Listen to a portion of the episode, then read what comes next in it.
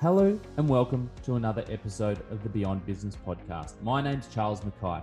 Today, I had the absolute pleasure of interviewing Simon Fletcher from Leading Teams. Leading Teams is all about behaviors. Um, if, if any of you are fans of the AFL, um, you'll know that, or you may have heard the, of Leading Teams. Leading Teams is used throughout the AFL and lots of organisations um, within the AFL and they're now starting to stem out into more, you know, the business aspect as opposed to just, you know, elite sport. Um, reality is businesses are a group of people and teams coming together. And what leading teams does, and what we talk about today with Simon, is all about those behaviors that you need to build and still within your organization. Whether it be you have a set of values, um, but then what are the behaviors to those values that each team, you know, wants to have and represent? It's fascinating how we, we, we talk through it. And um, without going into the detail um, of you know Simon's career and background, Simon was an elite AFL footballer, um, and then started working with leading teams within juvenile detention centres, um, to now working you know with AFL clubs and you know performing businesses today. So it's a fascinating story about how you know your business's behaviours become pretty much your outcomes. Um, but without further ado, I'm going to hand over to Simon and myself, and a surprise, um, you know, guest appearance of one of Simon's clients um, and one of our joint clients, actually, um, of how they've been able to use their behaviours and you know, values as a business to guide them through the current COVID environment. Simon Fletcher, what a pleasure it is to have you on, mate. So tell me, in these current environments, where are you uh, sitting and where would you normally be sitting on a on a Friday morning?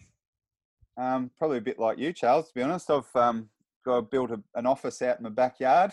um, so funny, the uh, the backdrop behind me is is curtains now. But um, I remember the first video call I did, I didn't have the curtains there, and um, speaking to an executive team, and one of the guys looked at me and said, "Are you in your garage?" And I was like, "Well, I sort of am." So um, change the backdrop a bit. So no, um, Friday morning for me could be anywhere doing anything. Um, could be in the office, or it could be uh, working uh, with any given team, I guess. So um, our business leading teams, we have a philosophy of uh, that we think we can help um, the performance of any given team. So um, variety of different clients all around all around the country.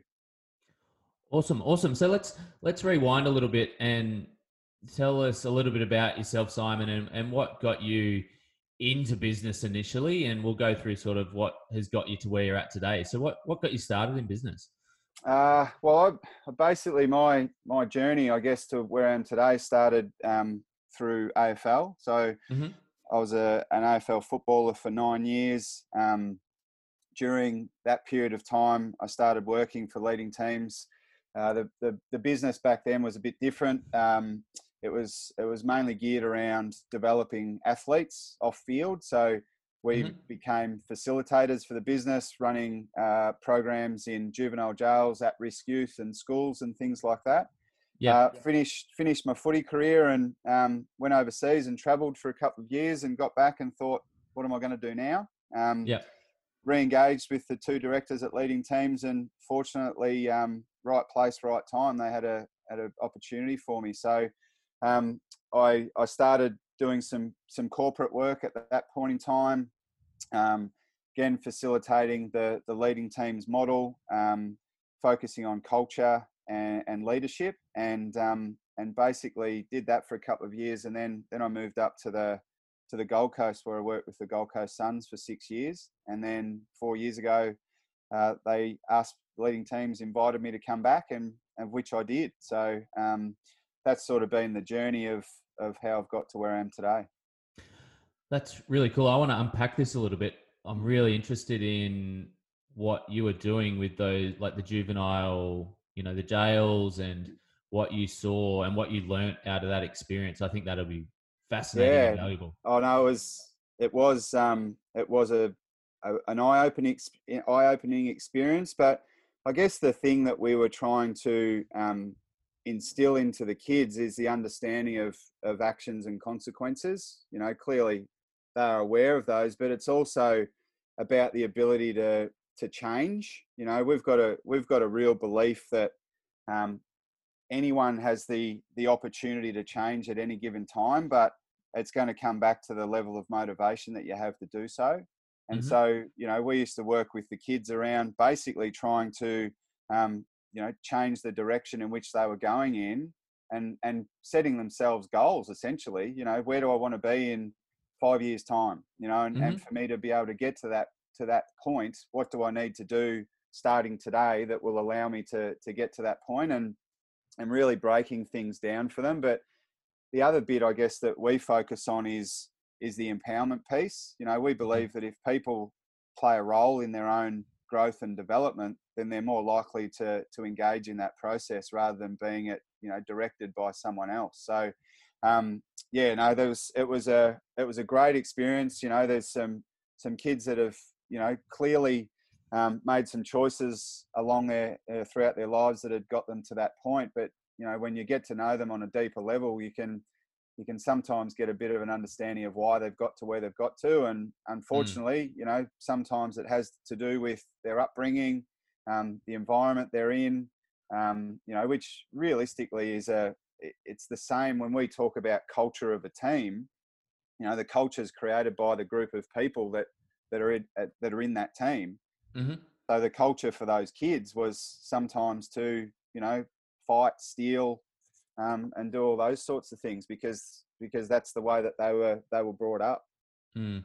I I've had something that you know I've thought about for a long time is you know I'm sure they exist and programs of people that are coming out of jail or coming out of a bad situation because there's so much energy I feel that these guys, kids, adults, you know, mums, dads, like so many different demographics, but so much energy they have if they just worked out how to channel it in the right way. Um, yeah. I think there's so much work that can be done there, and I think you know removing some, I suppose, probably political rules and the way jails are run and all that sort of stuff. But I think there's just a lot of energy that can be channeled in a better direction. Um, Absolutely. And I reckon you would have seen some fascinating things. Have you reconnected with anyone from that period that of, of no, see where they're at? Unfortunately, no. I remember um, we did have one. This was back when I was playing at, at Carlton. We had um, we actually had one of the kids, um, one of the boys, come out um, on his. You know, they they get time out to you know to be able to go out and do some work and stuff like that. And we actually got one of the boys down um, to the footy club, and he was he was um, you know kicking balls back when we were having shots at goals and things like that. And you know, his was his was a was a shattering story. Um, he uh, he was he was right into his basketball and you know passionate about basketball cards and all those sort of things and and he actually broke into a um, a, a, florist and the owner of the florist come in she, it was a lady and she walked in and saw him and he ended up stabbing her and mm. he laid on the he, he, once he'd done it he sort of knew what he'd done and basically sat there and held her and was like, I can't, you know, what have I done? What have I done? And the lady just kept, the, the police were coming and the lady just kept telling him, just leave, just go, just go. And as he was leaving, he, he threw the knife and um, it ended up landing on the roof and ended up finding him and, and he ended up in the juvenile jail. And it was just, again, it was a, it was probably a, a something that was very unlike him mm. um, and a mistake that he'd made. And, and obviously he had to pay for his consequences, but he, you know, he was a he was a really nice kid. You know, he was a really gentle, you know, quiet, shy kid, and and that was it was good opportunity for us to be able to build a relationship with him, and then, you know, get him down to the footy club for a period of time there. I know. Um, um, Glenn Manton, who I played with, he actually ended up um, going down that path and, and starting a, a group called Whitelion down in Melbourne that, that basically focused on kids in, in mm-hmm. juvenile jails and um, you know and, and uh, again I think geared around athletes being able to support them on the transition out and things like that. So yeah, mm. it's fascinating. Um, you know, there's so many things we could talk about about this particular topic, but um, and even as um, you know, me personally, um, I I was obsessed with sport and had that passion, and then transitioning from realizing I couldn't do that as a profession into what am I going to do? And I was a yeah. bit of a larrikin and I didn't do much work at school. So yeah. how do you channel that? And, you know, I think your story is fascinating that you've picked up a, a, some sort of program when you were doing your you know your passion and then you've hmm. flipped and worked out you got a new passion which has led you into this journey that you're on so Absolutely. i think that i think that is really cool so flipping into as you've gone from leading teams and into in-house organizations has the problem really changed that you've been trying to address um, when you've been working with these businesses, teams, people? Like, what what is the core thing that you're at the end of the day you're trying to solve for that those organizations? Yeah. Well, I guess we really just focus at the end of the day on the performance of the team. Um, the beauty about our work, and as I said earlier, um, we've got a belief that we can help any given team, which was the the title of the first book that Ray McLean wrote, who's our our founding one of our founding directors. Um, people at the end of the day, no matter what you do, are people, you know, and so mm-hmm. we work with sports teams. I work with truck drivers. Uh, I work with prison guards. Um, I work with school kids. I work with executives, you know, of, of, of large businesses. So um, any group of people coming together to try and achieve an outcome, we believe that we can have a, an impact on their performance. And and what we focus on is what we call the dynamics of a team. Mm-hmm. Um, so you know, culture, behavior, relationships, um, and once you've got a, a strength in relationships and got clarity around expectations behaviorally, what we what we then get teams doing is is having conversations about performance you know and, and mm. because of the environment that we've been able to create create of, of trust and respect as i said before of clarity of of what those behavioral expectations are then we've got everyone aligned and on the same page then we we can actually start to have better conversations which link to better outcomes mechanically you know mm. so if we've got a you know a, a greater group of people that are invested in the performance of a team feeling engaged and empowered to play a role you know there's an old saying there's there's no one in the room that's smarter than everyone in the room so the more input and, and more engagement we have mm. the better outcomes we're going to get so you know you look at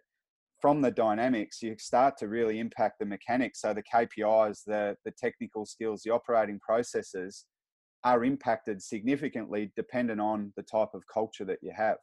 Mm. So the two need to work hand in hand. And, and what you find in, in some organizations is they invest a lot of time and effort into the mechanics, but not so much into the dynamics. And so what, what we do is we go in and, and get teams to understand the impact of the, of the dynamic space, um, spend time on that, and then you know, the, as I said before, the link then back to the mechanical aspect of of the team. So mm. whether that be in a in a sports team, you know, again, you've, you've you have that focus on on culture and behavior, as well as focusing on skills, you know, and, mm. and being better at the at the technical skills. And with the balance of those two, what we see is that there's an increase or an improvement in performance. Mm. What what have you seen as you know the methodology has evolved and businesses have also evolved like there are don't get me wrong there are businesses that are still stuck in the stone ages but they've probably been found out especially in this current environment yeah. um, but what have you seen been the biggest thing of change and evolve in not maybe your program but also how businesses are starting to do things is it like is there a particular is it empathy or is it eq where people are actually going you know what i need to care a bit more than just the outcome and yeah. What what's what's what have you seen yeah. in that? No, I think I just think now people understand the the importance of relationships within within an organization. You know, again, mm. there's but some people still don't. So it's it's mm. just it's allowing people or giving people the opportunity to spend time on those relationships and then what you what you hope with anything is that people see value in it, so they think, well, why wouldn't I do it more? Mm. I, I, did I did a um, a leadership program with some emerging leaders in a call center. It's going back three or four years ago, and one of the uh, one of the guys in the group was his nickname was the Tin Man because he just had no emotion, and his his belief on on leadership or management was that you couldn't have relationships with your team. Mm. And so our methodology challenges that. And he was a mm-hmm. he was a he was a great young guy. He was really enthusiastic, and you know we we'd do a session, and it was almost like oh, he just couldn't wait to get out and have a go at you know something that he'd learnt in the session. And and so one of the things that he implemented in his team was tea with Dean. So every morning tea for a month, he had a he, he would have a one-on-one, you know, morning tea with with a different person in his team. And he come back a month later and he said the performance in my team's gone, you know, out of sight. And mm. so he'd implemented something, he'd got value from it, and mm. so it was almost like I want to do more of it. And that's mm. again, that's the that's the whole premise of of improvement of performance, whether that be individually or in a team, mm. that you you do something, you commit to it, you get you go in and you you act on it, you review it, and you find out that it's actually you know we're getting good outcomes from it. So that gives the affirmation and belief to keep going. Yeah. The, the challenge is that sometimes there's a lag time between the you know the change that you make and the whether it be on the scoreboard or in the on the bottom line. But yep. that's when you know if you truly believe in the direction that you're going, that it'll be no, nah, it'll turn. You know, and again, we focus. You know, try to get teams focusing on the behaviour. Mm. I read a I read a great book um, a couple of years ago, and the title's "Chop Wood, mm. Carry Water." Falling love, falling in love with the process of becoming great. Mm-hmm. And it tells the story of a of a young samurai, a young young guy wants to be a samurai archer, and it takes seven years to be a samurai archer. And and he goes and he you know he's got his sensei and he's learning all the skills and you know how to do it. And it's not just about drawing the bow back, and and there's also you know the things, the mindset, and all those type of things. And and it talks about um, you know he draws the bow back and the target's 200 yards away what's the critical thing he needs to focus on what's happening with his arms and his hands or the target 200 yards away mm. you know and, and the fact that if he moves his elbow by a couple of centimeters that can mean meters at the other mm. end and mm. so the focus for us is again okay so what's the what are the behavioral expectations what's the process we've got to do behaviorally that will lead to us getting getting better outcomes at the end of the day Mm. It, I, I couldn't agree with you more. The small incremental changes and feedback loop, the quicker you make that too, the quicker that the actual outcome will come. But I think a lot of people focus too hard on that outcome without the learnings and growth through those changes. Um, and the other piece that I found that comes from that is maybe the outcome will change a bit because of your learnings. Um, and that's also exciting because you start to see what is possible versus your limiting beliefs you once had. Yeah. Um, yeah. Well, it's funny. I, we um, I've been working with the Brisbane Lions for a few years, and there was a game um, two years ago, I think, where the scoreboard shut down. Mm-hmm. So no one knew how long the game had been going for, and knew, no one knew what the score was. And the Lions actually played probably the best 15, 20 minutes they've ever played because, again, it unfortunately, what happens, and it's in sport, is you keep looking at the scoreboard. Yeah. And what, what we're trying to drum into the players is we're going to take that out of the equation, focus in on the process, you know, yep. that, that, we do, you know, and and the scoreboard will take care of itself. And that's it's that's no different in business. Like no, we'll always talk about the fact that data should drive dialogue.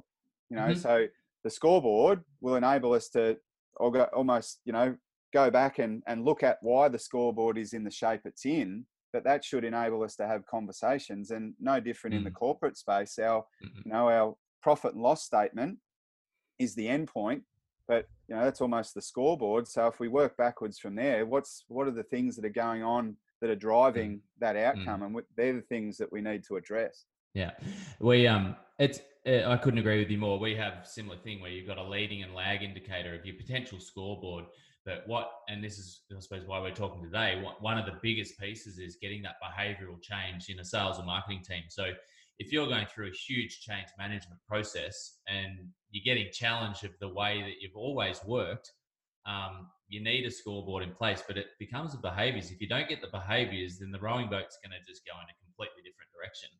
Um, so can you, can you tell us about some some examples of where things have gone potentially horribly wrong, but then how that business has gone, oh, well, this is a good thing that we've learnt this yep. now, or some cases where um, maybe, you know, the, a business had a set of values or had a purpose and they just, it wasn't aligned with what they were really doing and it, it turned into a disaster. Have you got any stories like that you can share? Yeah, no, there's there's lots. I, th- I think the thing that what you realize is most organizations these days will have a set of values or expectations, mm-hmm. But not many actually use them. You know, they're, they're almost used as a, as a marketing tool. Um, yeah. I remember sitting in the office of, a, of an owner of a business one day and we're talking about our work and, and I looked over his shoulder and, and he had one of the values written on the wall and it said, we value people and teamwork. And I said to him, oh, that's a great value. How much time a week or a month would you spend on that? And he just shook his head and sort of said, oh, that's why we're talking to you. And mm. so the, the challenge is that uh, as a new person, I come into that environment and, you know, be inducted and I'm mm. told that we value people and teamwork. And then I go out and I'm working there and I'm waiting to be engaged or I'm waiting to feel valued in some way, shape, or form. And that doesn't happen. That's, mm. that's when the misalignment occurs and people start to get a bit despondent. Um, mm. You know, I had another, uh, another client that had, um, I remember starting with them and I said, "Oh, have you, you know, have you got any values and, and behaviours?" And they said, "Yep." And they emailed it to me, and it was it was ten slides. There was ten values, and under each value would have had ten behaviours. Wow. And the first session I did with the leadership team, I said, "Can you tell me any of your values or behaviors?" Mm, and mm. and they couldn't. Mm. You know, and so if you've got them, how mm. are you using them? You know, and and do they actually mean something to you? And mm and that's the thing particularly around the the corporate values that a lot of organizations have is is they're used essentially as a marketing tool. You yeah, know we 100%. value the customer and and that type of thing. And and so i guess what we're trying to get them to do is you know you can be working with a team you know and, and the team creates their own set of values. Now very rarely would they you know conflict with the with the company values but it just gives them some more ownership of of the way that they're going to operate as a team. Yeah. Um, again, when when things go bad, I remember um, uh, an an owner of a business engaged me. He said, you know, I need my leaders to step up. I need them to give me feedback. You know, he was he, he knew that he needed to change as a leader. He was he was a bit of a, a probably an autocratic type leader. Mm. Um, again, owned the business, so his house is on the line, and so he wanted things done the way that he wanted them done. And mm-hmm. you know, we're, we're doing some work and we're talking about feedback, and he said, "Yep, I need feedback." I got his leadership team to give feedback to him, and he responded horrendously. Mm-hmm. You know, he got hmm. defensive. Yeah, started attacking people in the room. Um, yeah. There was tears. People walked out, and when I when I got them back in the room again, I said to the group, "What's the likelihood of you ever giving him feedback again?" Mm. They said, "No chance." Yeah, yeah. And and but to his credit, what he did was he walked into the office the next day, and he put his hand up and he said, "Guys, I've made a huge mistake, and I'm sorry.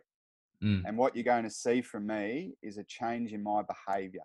Mm-hmm. So, what he said and the way he acted weren't aligned. Yeah. And so the next month, he tried really, really hard. And I went back in a month later and did a review with that leadership team. And I said, What have you seen over the last month? And they said, It's a different person. Wow. And so he was able to regain the trust of his team really quickly through his actions, mm. you know, not through what he said. And and that's what we we judge people on on their actions. The, the yeah. poet Emerson once said, "Your actions speak so loudly in my ears, I can't hear a word you're saying." Mm. You know, and so mm. again, our, our belief is is you know we want people to behave in the right way. You know, yeah. Leaders leaders first and foremost model the right behavior. You know, you don't have to be the longest serving person to be a leader. You can mm. actually mm. not be a leader and be the longest serving person, and you can be the newest member and be the best leader.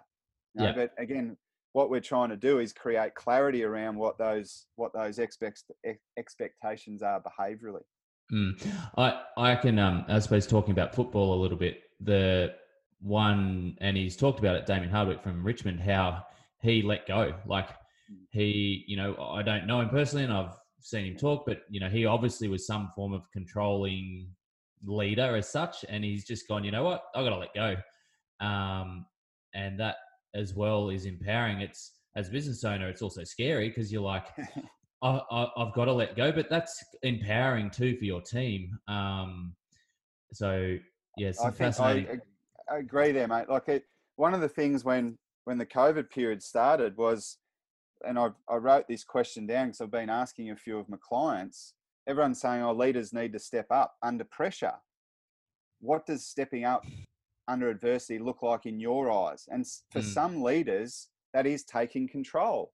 Mm-hmm. It's I've I've got to do it all. I've got to be the one that's you know. But what you need is you again, the Damien Hardwick example. You engage your staff. You know, you empower them, and again, you. It's not. It's not a free for all, and that's what I think. Some people fear empowerment because you know they think it's every person doing you know whatever they like for themselves. But our belief is that empowerment is you know when you've got people with high high level of trust you know you know mm-hmm. that they've got the the capacity they've got the skills to perform the task you know they've got a high level of character um, that they can uh, you that you trust them enough to do the right thing by you and the team that's when empowerment kicks in and leadership should be situational you know like there's there's lots of leaders you know i often ask leader um, when i start working with what how would you describe your leadership style mm. And if they've got one style, I challenge them mm. because your leadership style should be dictated by the situation and the person, not the yeah. way that you want to be. You know, yeah. and, and it, but again, it and it's it's very very common in in high pressure environments of with a, which AFL is one mm. that under pressure the coach says I need to do more. Mm. Mm-hmm. Whereas what we would espouse and what we try and do is say, well, can we engage the playing group in stepping up and doing more? Because, and I think if you look back to where um, leading teams began and the model began, if you look at sport particularly, um, the coach doesn't get to go out on the field with the players. Mm. So they're empowered when they're playing. Mm. They have to be because you can't be telling them what to do. So, how can a group of people that have been told what to do every minute of every day during the week all of a sudden be in a position where they need to make decisions for themselves. So our belief is let's empower them during the week mm. and engage them during the week, not just tell them what they have to do, guide them, coach them, and support them, and, and give them the belief that in the moment, under pressure on the field, that they can make the right decision. Yeah, I, I that it's fascinating. I, I totally agree with you. I'm reading actually a book at the minute called Humankind, and I'm just getting into it, and it it's about um, you know crisis management and how human actual instinct is. And if you imagine a scenario, you're going, you know, a plane crash, and that'd be horrific. But there's two ways, two things that could happen. One, you could um, go, Simon, are you okay? Can I help you out of the plane? Or two, just run and bolt and try and get out and run over anyone to get in the road. And it's actually seems to be scientific fact that humankind will say, Simon, I want to see that you're okay. What gets publicized is that I want to run out and I'll run over anyone. Um, yeah, absolutely. It's so, funny. I I, uh, I, had a coffee with a client um, two weeks ago, and we are talking about this exact thing. And there, there was an article written that he sent me. Um, as you know, Lord of the Flies, which is based on you know that premise that it's mm. I'll look after me and we'll savage each other. And there was a story of um, seven or eight Tongan or Samoan kids that you know went out in a boat and got marooned on a on an island, and they did the exact opposite.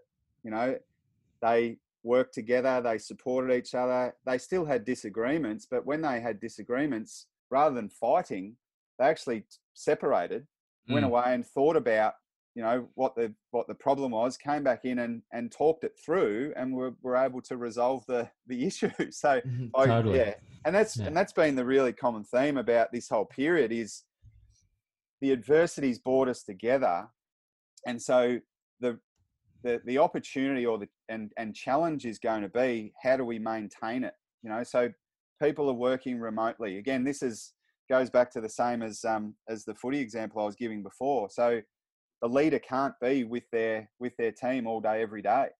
Mm-hmm. You know, they're they're at home, they're working on their own. So do we trust them enough to get the job done? Yep. So we've been we've been forced to empower and delegate. So at the end of this process, do we go back to the way that we've always done things, or do we, or do we do do things a bit differently? A hundred percent, and you know that's that's been my lesson of this period is a lot of the rules that came in in the industrial age have, are gone. Like if you, if you're running a business like that today, you're in a, you're in a lot of trouble, um, and it's going to be fascinating who can let go of yeah. going forward. Like you come out of it, but who's going to try and go and back to do things the old way and do things the way they once did?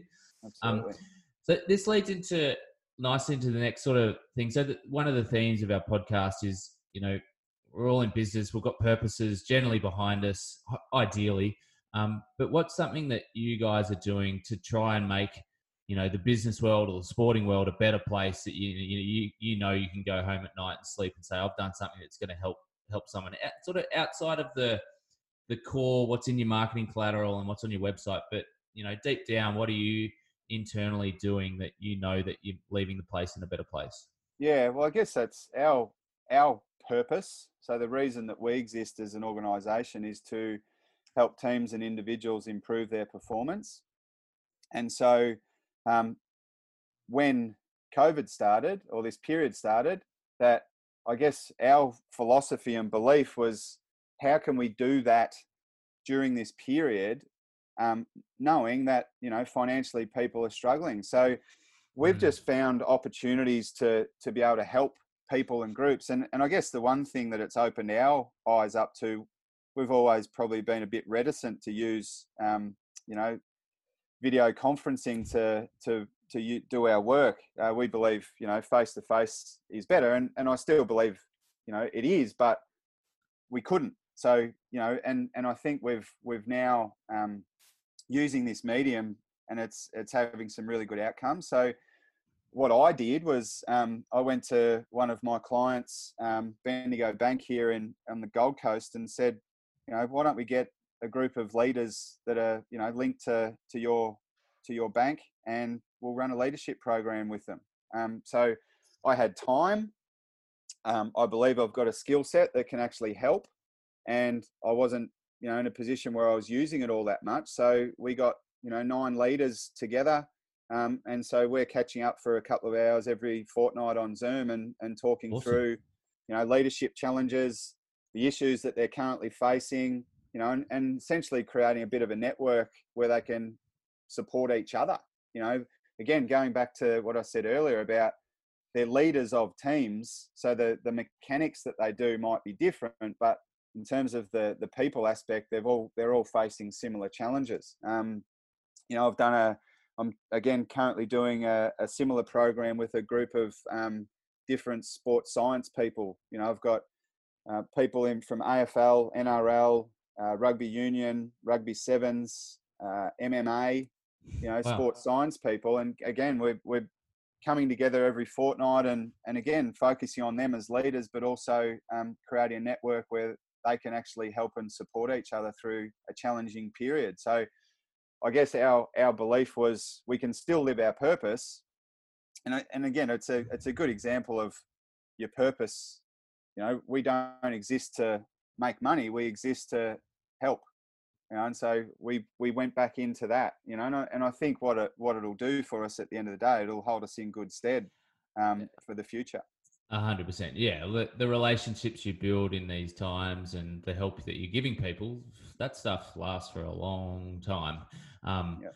And I think that's awesome as well. What you guys are doing. The one thing that I've probably learned throughout my career is you just never know when you're going to run into someone down the track. yeah, um, absolutely. And you just never never burn a bridge. You just never know when. And you know, I, we I have an internal thing where it's like seed and grow. So you plant the seed. That seed could take three or four years to actually become a a, seed yes. or a, become a little plant. And yeah. when it's ready ready to grow, sprout. Yeah. Um, so you know, the more you can help someone, you just you when their time is right, they'll sprout their way up and be like, right, let's um excuse me, let's have a conversation. So, yeah. if you were to um, get a group of young leaders in a room, um, you know, let's say 20 young leaders from all sorts of walks of life, um, what would a very logical, simple tip be that you would give that group of people that uh, you're getting started on this journey, what what would the what would that example be of that you would share? Yeah, I, I think um, reflection is critical, um, and thinking about where you would like to get to. So, with our all of our work, we would always um, encourage people, whether that be a team or an individual, to start with the end in mind. Yep. And when thinking about that end point, then saying, okay, so what do I need to address now to ensure that I can be that person or we can be that team that we would like to be? And really honest reflection, you know, like again, there's our subconscious drives our conscious behavior. So it's and and it can be a bit uncomfortable when you when you really dig to those depths of you know where are we right now or where am i right now and and what yeah. do i need to address to get to where i want to get to? But if you can if you can do that in a really honest and genuine way then you can start to address them. But until you um, until you're willing to get to that point the next step i think is then getting some feedback off other people and and find out what they see mm. and being open to that feedback you know and, and seeing that feedback as a as an opportunity, not as criticism. And then you then you get then you get to see if what you believe about yourself and what others believe is is the same or different. And again, there's no right and wrong. If they yeah. see it the same as you, that's fine. And if they see it differently to you, that's fine as well. But then you start to really analyze again, go back, reflect, and start to look at well, what do I need to change? What can I address? How can I, you mm. know, start to um, create an action plan mm. that will enable me to get to where I want to get to. Yeah, yeah, that uh, and that's nice and logical, and it makes a lot of sense. And one thing that you know, it's nothing I've invented here, but but looking past that one year, even to three to five years, and longer than that, because you know what you can achieve in that distance versus the one is 10x. Um, yes. If you've got too short of thinking in mind, it's going to be a real struggle. Yeah, so but I think again, it's it's also you know what are the what are the first steps i've got to take you know so if, if i'm starting at a certain point and i know where i want to get to it can look like it's a long way away and it can feel like it's a long way away so that's where you start to again put those those little action plans so that the behavioral steps yeah right what am i going to commit to i, I listened to a good podcast talk on this topic and um and the guy spoke about you know making your bed every day. Mm-hmm. mm-hmm. you know could that be the start of you becoming the person that you want? You know, and you get to the end of that first month and you think, I've made my bed every single day this month. I'm on yeah. the I'm on the path to getting where I want to get to. Yeah. Um, you know, like I I've worked with teams. Um, I remember one in particular asked them, "How would you describe this team right now?" And they said, "Dishonest, distrustful, and toxic." Mm. And I applauded them because they'd made a choice that they didn't want to be that anymore because mm. if they if they didn't they wouldn't have said it mm. and so when you write that up on the whiteboard and they look at it they go oh gee yeah you know and then then you dig a bit deeper to say okay so what are the behaviors that we're accepting or condoning that are counterproductive to our performance and again that you address those and the fact that we've spoken about them becomes real you know it's like in that environment, everyone knew what was going on, but no one ever spoke about it. But mm. again, when it goes up on the whiteboard and you're reading it and you're saying it, and it becomes, you know, there's a, it's real.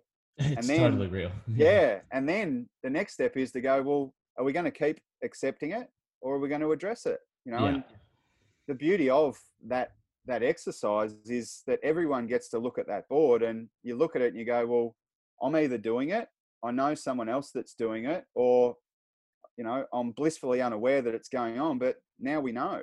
Mm, you know? and so, mm. and clearly, we've we've identified them as counterproductive. So we know that they're not helping us. So let's let's not do them anymore. Yeah, yeah, that's um, yeah, I I couldn't agree more. It's just I I think one thing that people would find, and it's probably come up more than um, you've seen this a lot more than me, but that just very confronting experience of having people say things that you just don't want to hear. Um, Um, and you shared that story before about when that guy just cracked it, and you could see how that would happen so much. But I think we're going into a world too that people are much more acceptance acceptant of that, and they need they need more emotional intelligence on themselves as well. Yeah, um, but I think again, it's the it's your mindset. You know, some and, the, and there's some good um, literature around growth and fixed mindsets, and a growth mindset is one of possibility. You know, one of improvement they see feedback as an opportunity, not as criticism. Whereas the fixed mindset is the person, this is me, this is the way I've always been, this is the way I will always be. Yeah. I'm not, you know, I can't change and I won't change. And they see feedback as criticism. Mm. It was mm. funny in that same group where the where the owner um, didn't respond greatly to his feedback. I had another member of that leadership team about to get feedback, and I walked in and I said, "How are you feeling?" You know she was she was doing a self assessment the the team were, were you know going through the feedback that they were going to give her. And she said i can't wait to find out how they think i can get better. Wow. Yeah that's cool. And so no matter what they said it was going to like the, the feedback can be a gift if we view it that way yeah. you know and, and it's a it's a genuine opportunity. Yeah absolutely absolutely. So Don, I'm just going to switch gears a little bit here where I'm going to, um, I would normally ask you one of your best success stories, but I thought in the true nature of what you do with leading teams, it'd be nice to actually get one of your clients on the call uh, as well. So, Tim Peterson, welcome to the room. So, um, Simon, handing back to you. Tell us about, you know, something that you've been proud of or something you can boast here. You can get as transparent as you want. And then, Tim, I suppose your feedback as well, how um, Simon and the leading teams guys have helped your business in the current environment?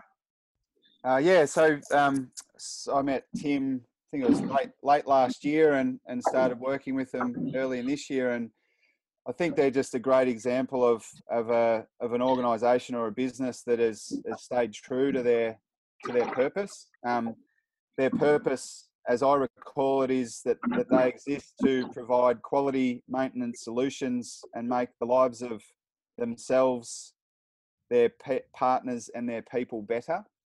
And I remember talking to Tim um, really early on in the, the COVID period and, you know, talking to him about how they were going to handle the situation and, and basically their leadership team had made the decision that they were going to, to push on. They weren't going to go into shutdown and the reason was because of of their purpose. And and that to me was a, a that's why you have a purpose because it should guide your decision making. And and i remember tim saying to me that you know people in their organization rely on them to put food on the table. So for them to make their people's lives better they need to they need to push on um, and work really hard as a leadership group to be able to ensure the the survival of you know in, and bring in enough work that that people could keep their jobs. And so to me it was just a it was a really proud moment. And i remember and tim also said that the leaders had decided to take a pay cut to ensure that you know they could keep the people on and and do all those sort of things. So that was um that was a significant highlight for me. And and i guess what it you know i remember saying to tim well if that's the way you're going to go, I'd like to do some more work with you and, and not charge you any more money because I felt as though, you know, I, I was so inspired by what they were doing that if I could help in any way, shape, or form, I wanted to to be able to, you know, do the have the same mindset that they did. Mm. I think that is it's fascinating, and um, Tim, I'll let you talk about, I suppose, what then decisions that made you as a business do, and how that drove the changes that you made. Yeah, sure thing. Uh, thanks for the invite in, Chuck. Um, as you know, I'm a keen listener to your podcast, so I'm glad I can um, be on one. This is awesome. No worries. Um, yeah, so to get back to Simon, we, we um, when COVID hit, we sort of we sort of didn't really know which way to go. And Simon rang up and said, you know, how's everything going, and what are you going to do? And I said, oh, I don't really know, to be honest. We sort of we're weighing up whether we should, you know, look at JobKeeper or we should shut down or persevere and and he just said you know in times like this in crisis you should you should get back to your purpose and you know your purpose is that you want to improve the lives of, of people that you um that partner with you and work with you and now's a really good opportunity to live that purpose so we we got together with a hookup with Simon with our leadership team. We discussed it, what what what improving people's lives would look like. You know what what we could do to help others, and, and it's also clients as well that we were able to by stay trading and and um, increasing our, our levels of service, clients could count on us. Whereas other contractors, you know, they were taking annual leave or um, you know people losing their jobs and you know they, they weren't as dependable. So um, yeah, it turned out to be a really good positive decision for us that we reduced margins. We worked on bare minimum with the sole purpose of just to keep people employed as long as we possibly could. Um, and we, you know, we managed to get through the shutdown period. Um, no one had a day off work, um, and now we're sort of, you know, post shutdown, going back into the relaxation period. We're, we're actually really busy. We're booked right out, and we're at the point now where we're employing people and growing. So, um, you know, by, by I guess by relying on that purpose and understanding what it means to us, and and just just focusing on that, it's it's actually helped us not survive but actually thrive. So that mm. that's been really good. Another a, a good example too, um, Charles, was the the link between the that purpose and the mechanics as well. So in that conversation we'd had, we were talking about you know these guys doing work in um, you know retirement homes and things like that, and so the guys actually came up with an initiative, a mechanical initiative that they would have all those COVID checks in place. And so, you know, when they were, uh, you know, whether it be um, quoting for a job or something, that they'd actually have a, a, a, COVID checklist of, you know, who's these guys have had flu shots and all that sort of stuff. So again, it, it made the lives of their clients easier because mm. rather than having to chase all that stuff up, it was it was there for them, and so it just made them, you know, it was more efficient and and made their lives easier as much as it did, you know, help Tim get get some work potentially. Mm, it's it's awesome and removing friction and bond and and um, you know the fear and everything else that's going on. You're just like, it's like, how good is this? Someone that cares for me, wants to get the job done and look after their people. It's pretty awesome. So I think it's a credit to both you, Simon, and you, Tim, to execute on it because that's that's one of the biggest challenges with these things. It's all well and good to talk about it, but to then execute on it. Um, and you know, we're not we're not through it yet, but it's still a work in progress. But well done. It's easy Cheers. when it's easy, and it's hard when it's hard. totally, totally. All right, Tim. Well, thanks very much for joining us. Um, that was that was cool to have a real life example of someone you know living to what um, a business has been doing for them. So, thanks for joining us. Pleasure. Thanks, thanks mate. Tim. See ya. See ya. Bye. Um, that was cool, Simon. Thanks for um, you know, I, am gonna I'm not gonna say that that was my idea. So well done, Simon, on sharing that idea. Um, but I think it's a true nature of that three six or that feedback loop that you've talked about. Um, you know, we've even done it um, when we did a, a, session with with you guys in Melbourne um, in a sort of a lunch and learn sort of situation, and we sat around the table at the end of the session and said, "Well, what did we learn from this? What could we do better? How did I present? How did you know the other presenter present?" Um, so and you just get it nick it in the butt straight away. It's it's pretty powerful. Um, so we better start bringing this to ground. Um, Simon, how um how how do people find you? Get in contact with you? Um, yeah. Yep. So uh, we've got a website, uh, leadingteams.net.au, um, which sort of outlines, you know, gives a bit of information um, of you know what we do, who we are, that type of thing. Um, so yeah, and we've got a we've got a, a, an office team that you know if you if you've got interested and want to make some inquiries, then the the phone numbers on that on that website. So um, look, at, at the end of the day, as I said before, like we just we're really passionate about what we do. You know, we we view ourselves um, again. It's almost like you know you you've become part of the team you mm, know, mm. and mm-hmm. that's it's been one of the joys, I guess, again of of working with someone like Tim. Um, you know, you you you see them buy into the work that you're doing, and you see them get value from it, and that's what that's what gives you the greatest buzz. Um, again, my the work that I've done at the Brisbane Lions for the last four years since Chris Fagan's come in there, um, it's just been it's been so such a joy to watch the transition. You know, in mm. a in a realistically a pretty short period of time, but not just seeing the group change as footballers, but as people. You know, mm. and my uh, my daughter had had heart surgery um, a couple of weeks ago, and the emerging leader group actually um, sent a, a, box of toys and gifts to my daughter. Um, wow. I, wow. Go, I go I go into the Lions one day a week, you know, and and and again, I just thought, yeah, I wonder if these guys would have done this four years ago. But I, mm. I just mm. know that one of the things that Chris Fagan, the coach, is is really passionate and strong on is is relationships and and really valuing people. And you know that that to me was was a true gesture of you know connection and and relationships. And you know I I, I said to the guys like I you you don't know the impact that that have on had on me. You know it was yeah. it was really yeah. really significant. So um, yeah, so I just as I said, it's our philosophy is that you know we feel as though we can go in and really help a team and and become you know part of the team, but but also challenge the team, you know, and and hold them yeah. hold them to account to what they said that they wanted to do. And I guess that's the beauty again of our role is we're facilitators, we're not trainers. So it's not like we go into a client and say, well, this is you know you must do this to be a high performing team. The team engage and and make that decision. You know, and, mm. and as mm. I said, our role is to is to support them in reviewing them um, and finding ways to to allow them to to have the conversations that they need to have that will ultimately um, have a positive outcome for them.